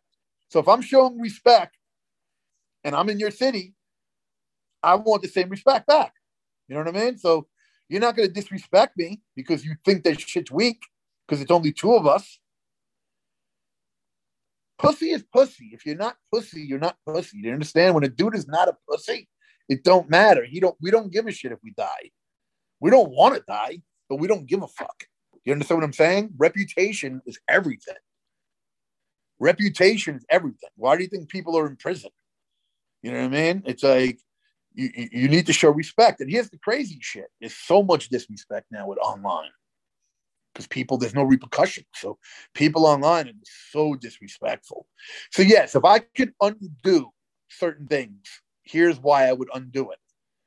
My career might have been further. There's some black rappers that excel because of their gangsterism. Being a white guy that has gangsterism, or at least for me, an American white guy, it's hurt me. It's made it where people don't want to work with me. Some of these black dudes, people want to work with them more. Oh, he's gangster. Oh, Kodak Black got locked up. Let's book him some more. Oh, Necro punched someone in the face in Melbourne? Nah, don't book him again. Fuck him. Here's the crazy shit. The fans of Melbourne love me, though. You go up to any of these kids or any of these grown men now, what do you think of Necro? He's a good fucking bloke. Bring that mate back. They're not going to say, fuck Necro, because he punched someone. And if they bring up that I punched someone, they're going to take my side and be like, hell yeah. We expect nothing less. We would be disappointed if Necro didn't punch that motherfucker in the face. You understand?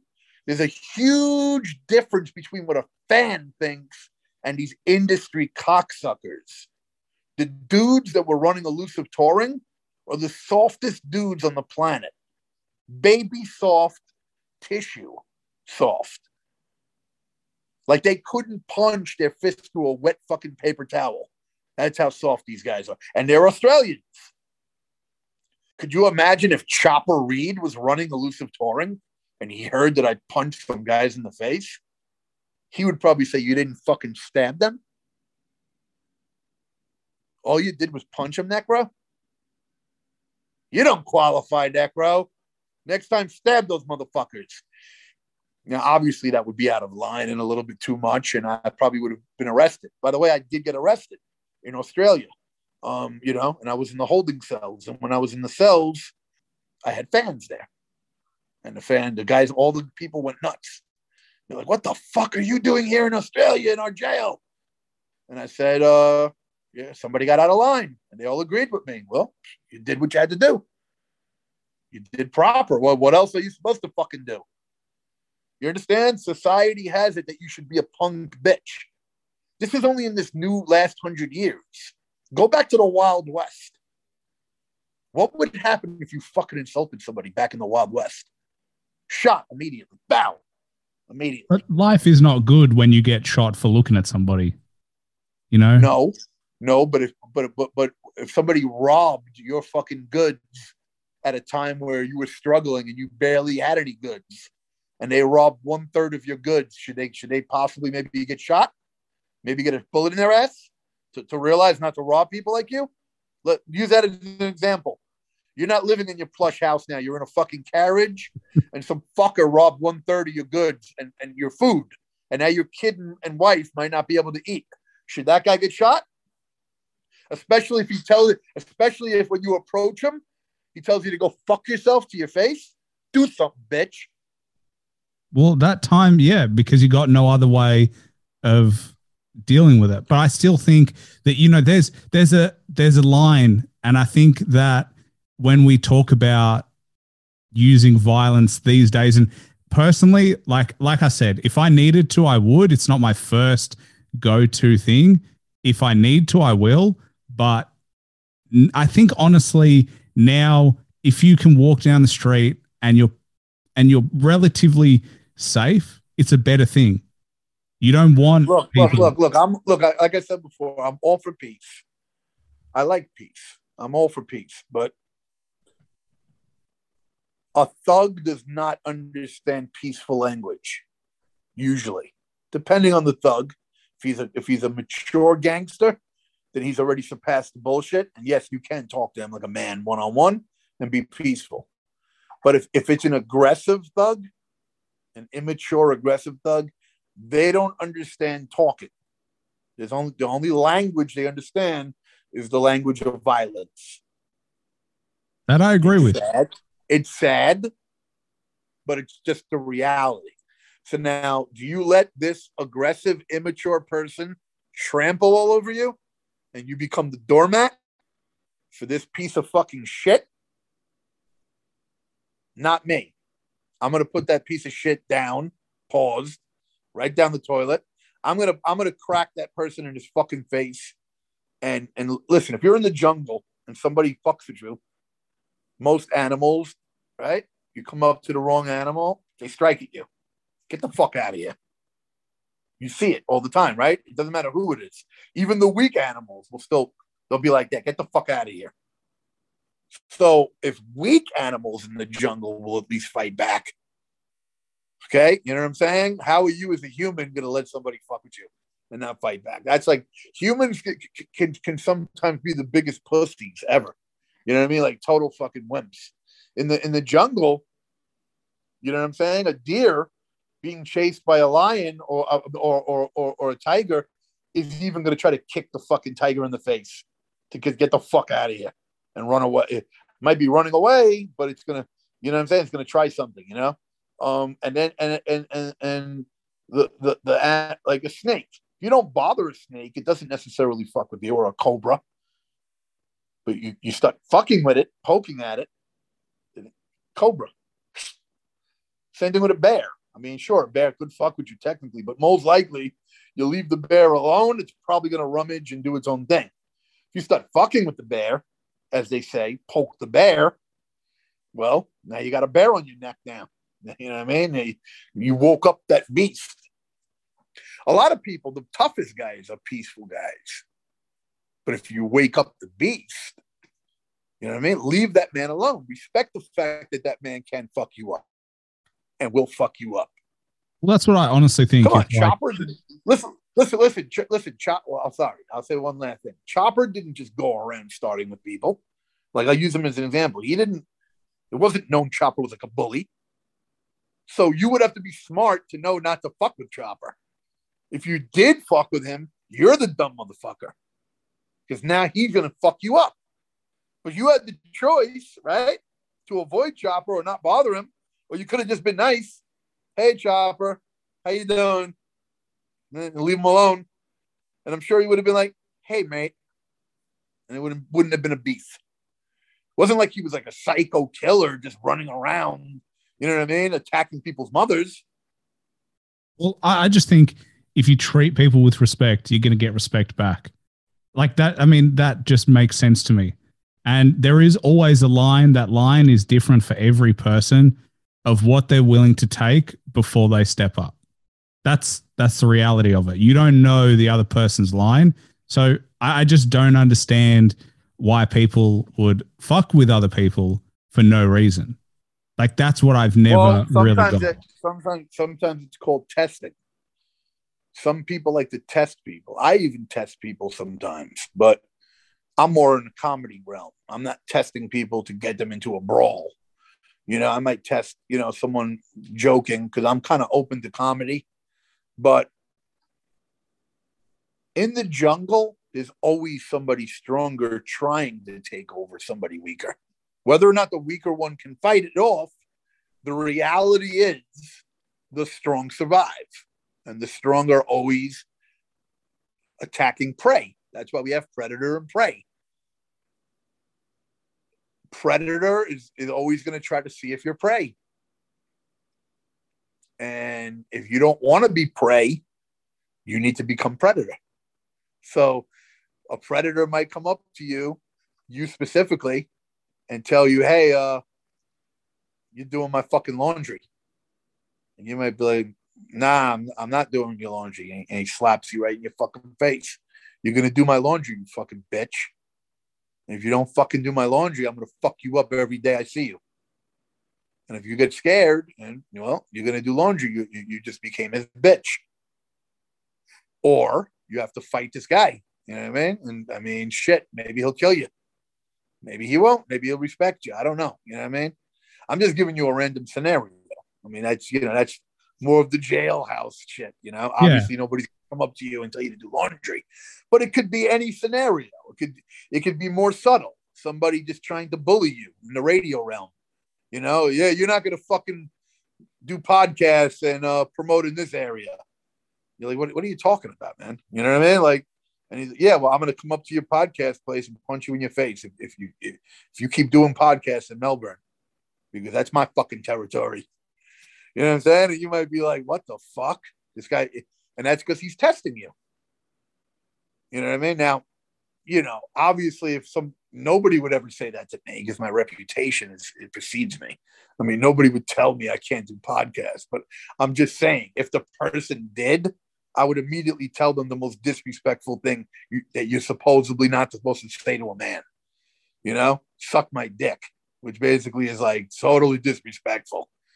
And that's what I would tell anybody that came at me, that I would basically let them know, like, yeah, I'm telling you the most disrespectful shit because fuck you, and I'll fucking kill you on sight. You know what I mean? But, you know, that obviously, I would think anyone with brains wants peace.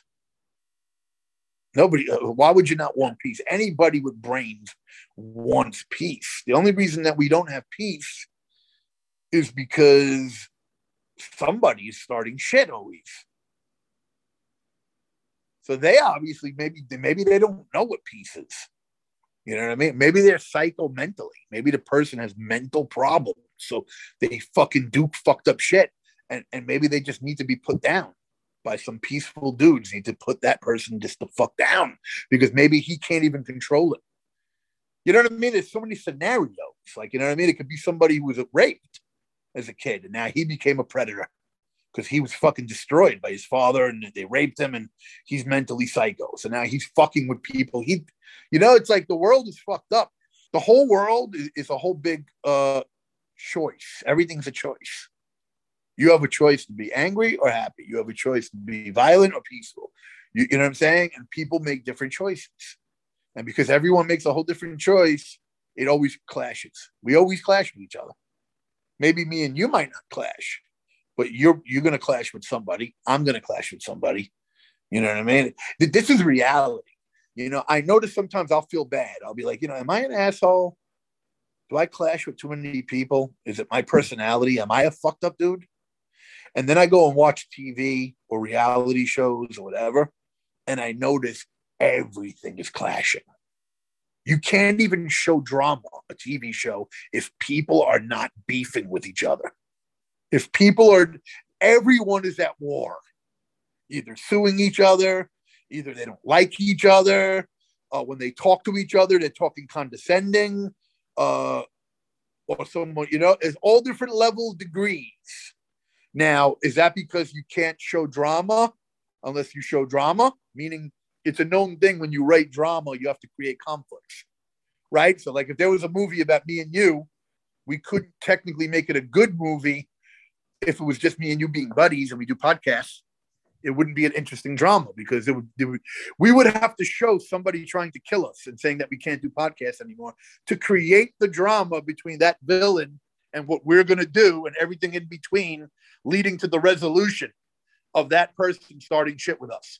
So maybe that's just part of T Vs and movies, but I think it's... Yeah, it's the, the hero's that journey. It, that's what it is. It's the like, you know, you have to go through the down to get to the up. It's like the redemption story. So you got to go through the shit to get to, to and I think that's life. And I think that's and I think that's life. And I think that's why there's always beefing. Everyone beefs. And so I don't feel bad if I have conflict with people because I realize it's not something just because of my personality.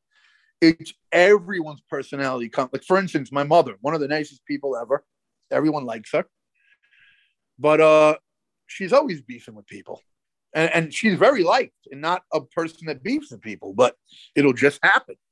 Oh, blah, blah, blah is being blah, blah, blah. You know what I mean? And it's just because, man, other people think a certain way, you think a certain way, and it clashes. This is really what happens with everyone that we're talking about in drama, reality shows. You know what I mean? Uh, uh, the groom doesn't want the wedding to be this way. She wants it this way. They start beefing. He doesn't like her pressuring, so he, he leaves for three weeks, and she's with the baby, and they're beefing. You know what I mean? Like, like there's so many degrees. You know, Necro on tour, fighting someone or beating someone up. That's just one angle of, of conflict in the world. Right now, there's people that are married that are fighting each other. Like, brutally fighting each other. Like, you know, I don't mean brutally fighting each other as far as punching with the fists in the face. They might they might have lawyers involved now talking about divorce, and that's going to get fucking messy if there's kids, because now you're talking about the, the money. Like, like, like, yo, that's even worse than getting punched in the face. I would rather get punched in my fucking face and beat up and have it over with than get beat up by somebody legally. Yeah, it's rough. I mean, yeah, I've seen it as well. I've, I think we've all seen it. It's all tough. And, you know, I'd love to continue talking to you. I'm just aware of time because I feel like we could talk forever, but I only have one question for you. And we're going to change. Well, you see, I'm, I'm, see, I'm one of those dudes that gives a good interview. That's why. Like, if there was some somebody else, they might just give yes or no answers to your questions. Some people are like that. I've seen that. Like, yes, nah, nah. I'm a good interview because um, you talk. I don't mind. Yeah, I don't mind speaking on shit. Well, because a lot of this stuff you're asking me is deep shit. You're talking about stuff that it's very hard to, uh, you can't talk about the streets and drama and, and the hip hop, you know, uh, uh, community and sum it up in a fucking line. You, well, you to be honest, no one gives a shit about the questions that everybody comes up with. Like, you know, the the random bullshit questions that you've probably answered a hundred times. How did you come up with the name Necro? All that shit. I hate those questions. Yeah. So I don't ask them because you can just Google that shit. It's yeah, all out there. Yeah, I mean, I don't really love those kind of questions, but I mean, to me, you know, I mean, it's it's whatever. You know what I'm saying? Like, like you know, I might not get, you know, get into a, an hour reply on that question then, you know, maybe that I can answer and just tell you, okay, I got it from a Slayer album and a song called Necrophobic and Necrophilia, excuse me, and I wanted something brutal, you know, you know, and so I looked to my metal influences and I was like, I want the most brutalist name for hip hop, and then it got shortened to Necro, actually by Bobbito from Stretch and Bobbito. He's just calling it to me on short and uh, by you know to, to shorten my name. He probably didn't like saying necrophiliac because he's one of those type of people. And uh, it made more sense to me, actually, because necro is the prefix to death. So it pertains to everything. I didn't like really being looked at as a fucker of dead bodies. You know what I mean? Like, that wasn't really my purpose, really, you know, calling myself necrophiliac. But everybody kept asking, oh, so that means you fuck dead bodies. So now I'm like, oh, the rest of my life, I'm going to be answering that. So I liked being necro because now it's the prefix for death.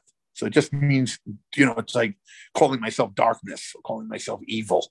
Necro, you know what I mean? It's dark. I'm rapping dark, dark subject matter. But um, you know, and then that would be my answer to that. But it, because that's something you can answer quick. But yeah. asking me about, you know, the transitions of hip hop, you know, it's going to require a deeper answer. Now, you know, it, it, it depends who you ask. If you ask a guy like Big Daddy Kane, he's probably also going to give you a lengthy answer.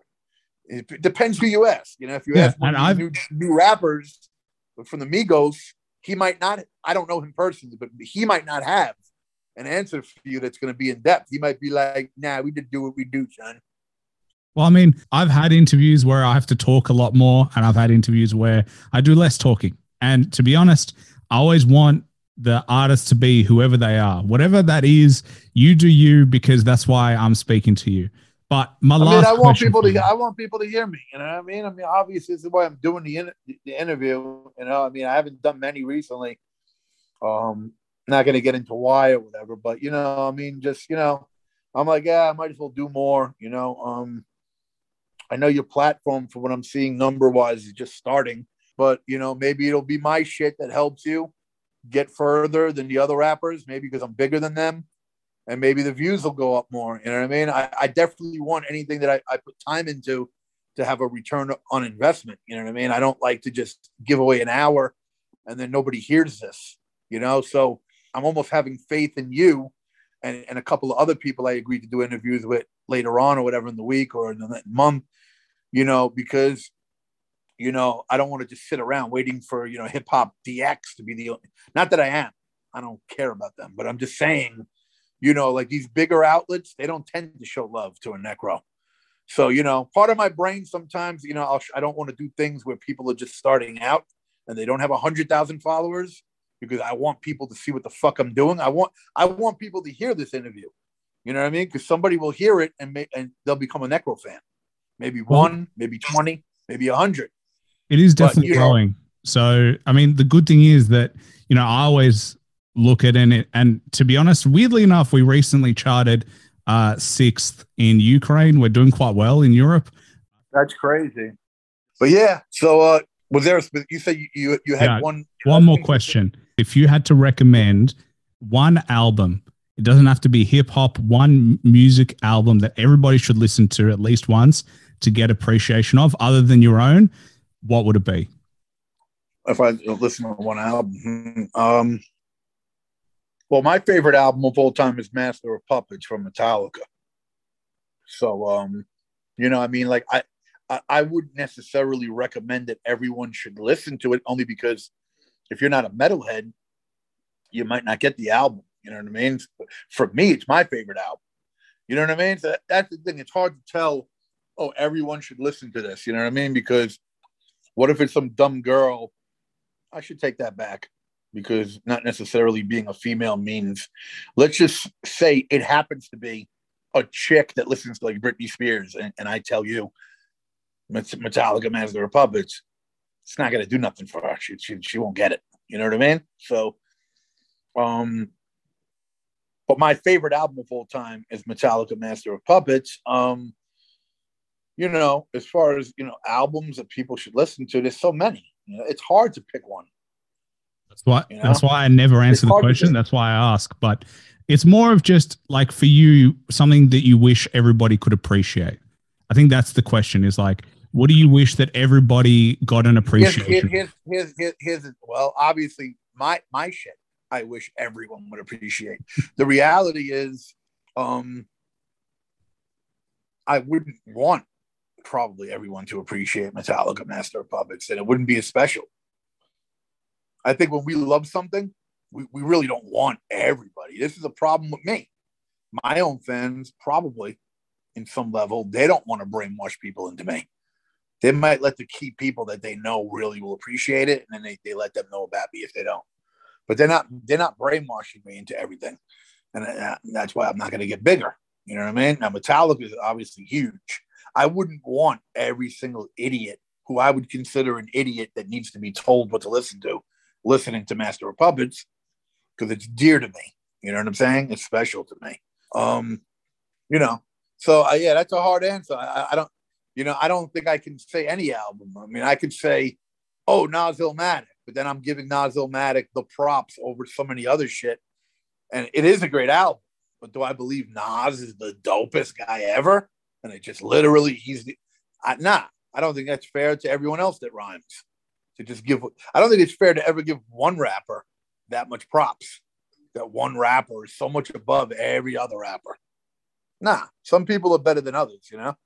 So that, that yeah, I mean, you know, I could say you should listen to the, the, the debut album of Madonna because it's a good album and it's, it's her early shit and you get to see what she's about. You know what I'm saying? But, you know, th- that would probably be something that that girl that I was talking about that listened to Britney Spears, that's what she should listen to so she could learn where fucking that sound came from. It didn't start with a Britney. It actually started with a Madonna. Go listen to early Madonna and you'll learn where all that pop shit came from. It came from Madonna not even trying to be pop. Just her being fucking, you know, an Italian girl from New York in the dance scene and creating some fucking dope shit. So, you know, I, I think you can't put one, one album can't fit for everybody. It's not possible. The people are way too different for you to pick one album for everybody. Well, it has to be impossible question. It has to be one album for each genre. So if you say metalhead, you know a metalhead. I say, oh, well, Master of Puppets is the the, the fucking is is the Bible for uh, for metal, in my opinion. If you say hip hop, that's a little harder there because, like I said, you don't want to just act like Nas is the only dope hip hop. You don't want to say thirty-six Chambers and then everything has to be Wu-Tang because then that shit's on on Illmatic. You don't want to, you know what I'm saying? You don't want to just say Rakim because then you shit on G-Rap. There's way too many rappers. You would have to make a compilation. You would have to make a playlist for these people. If you say an album, it would have to be a new album playlist created specifically for the person. Well, the good thing is I, I do believe, so many of these interviews believe, that we have a compilation of albums that we'll have by the end of my career at some point in like a hundred years, we'll have every album under the sun that every artist appreciates. Well, uh, listen, I gave you Master of Puppets, so run, run with that one. We'll take it. Well, a pleasure, Necro. Thank you for coming out. I do appreciate the time, and we've spoken about so much, and you've given a lot. But man, if you if anyone hasn't listened to Necro, please listen to him. Buy the merch. Artists make more money off merch and C Ds rather than just listening to Spotify. Um, obviously, you know. Actually, you're wrong. Oh, really? Well, my digital is booming. I told you because I own all my masters and I have a huge uh, listenership. I have two million listeners a year that listen to my shit. So don't believe the hype. It's not necessarily true that streaming pays less than other shit. It's all relative. It depends. Well, keep listening Maybe, and buy the merch. Let's do both. It doesn't have to be one or the other. I'm going to tell everywhere, everybody where to go. All right. Um, go to my Spotify. It's number one place. If you happen to listen to uh, uh, Apple Music or whatever, or these other, uh, uh, you know, YouTube, that's cool. But preferably go to Spotify, follow me, and, uh, you know, add me to your playlist. And as far as merchandise, I have two stores, necro product dot com. And sexist shop dot com. Uh, necro product dot com is, you know, all necro, dark, evil shit. And Sexist Shop is uh, my new store, which has all, uh, you know, sex rap related uh, t-shirts and shit. And um, yeah, man, you know what I'm saying? If you support me on Spotify and, and you buy merch, you know, follow me on Instagram, Necro Rules on Instagram. That's pretty much it these days as far as music goes. You know what I mean? Like, what, that's all you really want. You know what I mean? It's like, there's not much more than that. As far as buying C Ds, I sell C Ds in my store, but C Ds are not a big fucking seller yet, really. I hear they're coming back and kind of becoming like the new vinyl. I don't know if that's happened yet this year. I heard that, though, in rumors that, you know, C D's going to be the new collector's item, kind of like how vinyl is. It's so beautiful. I got some C Ds in my store now. But, um, yeah, man, the reason I like streaming the most, to be honest with you, is I do make the most money from it. And anyone can stream me. It could be anyone in, in Australia, anyone in Africa, anyone in any part of the country that's, that has Spotify. And you could hear my whole catalog and you could listen to two hours of me. It's not like when you buy a C D, you buy it once, you spend the ten bucks, whatever. It might sit on your shelf. You listen to it once in a while. If you're streaming me, you might play me every night. Every night I listen to Yngwie Malmsteen or Metallica or this or Sepultura or Big Daddy Kane. So those guys are getting streaming money from me constantly, not just one sale of the C D. So now you might say, yeah, the streaming amount from just Necro is only going to equal this amount. Well, they all have eight hundred thousand, three hundred thousand, four hundred thousand monthly listeners. Those guys should be making a, a good amount of money. Like I said, if Big Daddy Kane doesn't own any of his first three, four albums, then there's a chance he might not be making that money. So, mate, so a guy like Big Daddy Kane might make more money off shows than Necro. But remember, though, Big Daddy Kane is getting booked constantly because he's old school. He's not known for punching people in the face. So he's not, I mean, I, I know it sounds funny. It's fucked up, actually.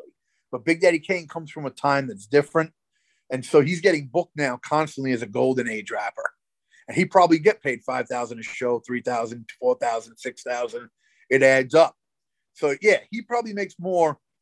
I would say Big Daddy Kane, in my opinion, makes more money probably off shows than streaming or merch. A Necro makes the most off streaming. Here's the thing. When I get booked on a tour, I'll make the most. Because I'll go, I'll go out on a tour for two weeks and I'll get paid fifty thousand dollars. You know what I mean? So, but how many tours am I doing like that constantly? You know what I mean? Usually, before COVID, it was maybe at once a year or once every two years. Since COVID, I'm not really getting any offers now for full, full tours. And the guys that you see doing tours, like my competition, they're not getting paid well. Like you might see them, oh, this rapper, he just did twenty show tour. Yeah, but he's not getting paid what I would want. I would want twenty-five hundred, three thousand a show. This guy's going out for like fucking five hundred a show now. You know what I mean? So, yeah, he might have accumulated ten G's in a month and did twenty shows and got five hundred a show and whatever. But me personally, I don't work that free. I don't work for that for that cheap. I feel like it's too much work, you know, to go out and do twenty shows and only get five hundred a show. So, you know, uh, times have changed. COVID fucked up, definitely fucked touring up, because I, I usually always got offered a, subs- a, a substantial big tour every two years at least. You know what I'm saying? And I haven't toured probably four years now, because probably I would have ended up touring during pandemic when that happened. As soon as that happened, fucked everything up. So now things are kind of coming back, they seem. So, yeah, who knows? But yeah, man, basically what I'm trying to get at is everybody rapper's different. It all depends on how, how much they own of their shit. You know what I mean? If you don't, so that's what it is. That's why you would assume streaming isn't as much. And well, a lot of them have, have said to me they make more from sales and merch sales than they do from streaming. But, you know, listen to the artist. If- yeah, but between me and you, but between me and you, and this is not dissing them, a lot of these rappers ain't selling dick physically either. They're, they're doing so terribly streaming-wise. Like, I'm talking like they might not even be making one hundred dollars a month off streaming. You have to go look at their Spotify. If you go look at their Spotify and the shit is under ten thousand monthly listeners and it's under five thousand monthly listeners or they're fucking three hundred monthly, they're not making any money. They're getting nothing. So if they sell fifty C Ds, twenty-five to their family, their aunt, their mom, their that, they're going to tell. I'm just keeping it real with you, bro. I'm because I I'm no filter. They're going to tell you I'm making money on physical.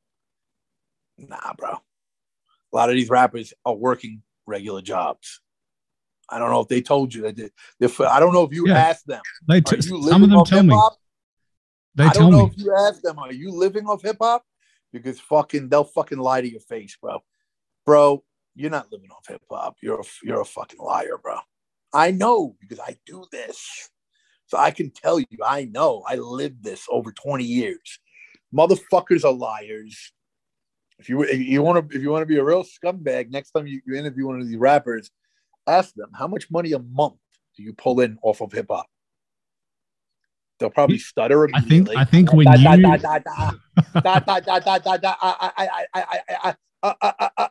well uh uh uh I made um uh uh uh oh I got five hundred dollars off of a collabo.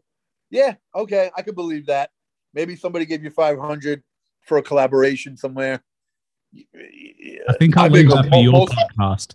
When you decide to make your own podcast, you can ask them, but Um, I, I, as I said, I'm aware yeah. we're going to talk for like ever, um, but I just want to say I did absolute pleasure. I appreciate you giving me the time. No doubt. I hate to cut you off, but um, yeah, no, it's been awesome speaking to you. And yeah, I'm excited to see you keep putting out music and keep doing your thing, because I think characters like you in hip hop keep adding to the culture, and, you know, having the same rappers all the time, you don't want that. You want different people. So no, nah, man, it's been an absolute pleasure and a privilege to speak to you. All right, thank you. Thanks for listening to the show. Please like and subscribe, and follow me on Instagram at the underscore hip hop hustle for upcoming podcast news. Also, don't forget to check out my Patreon under Hip Hop Hustle for exclusive content and to help support the show. Bye for now.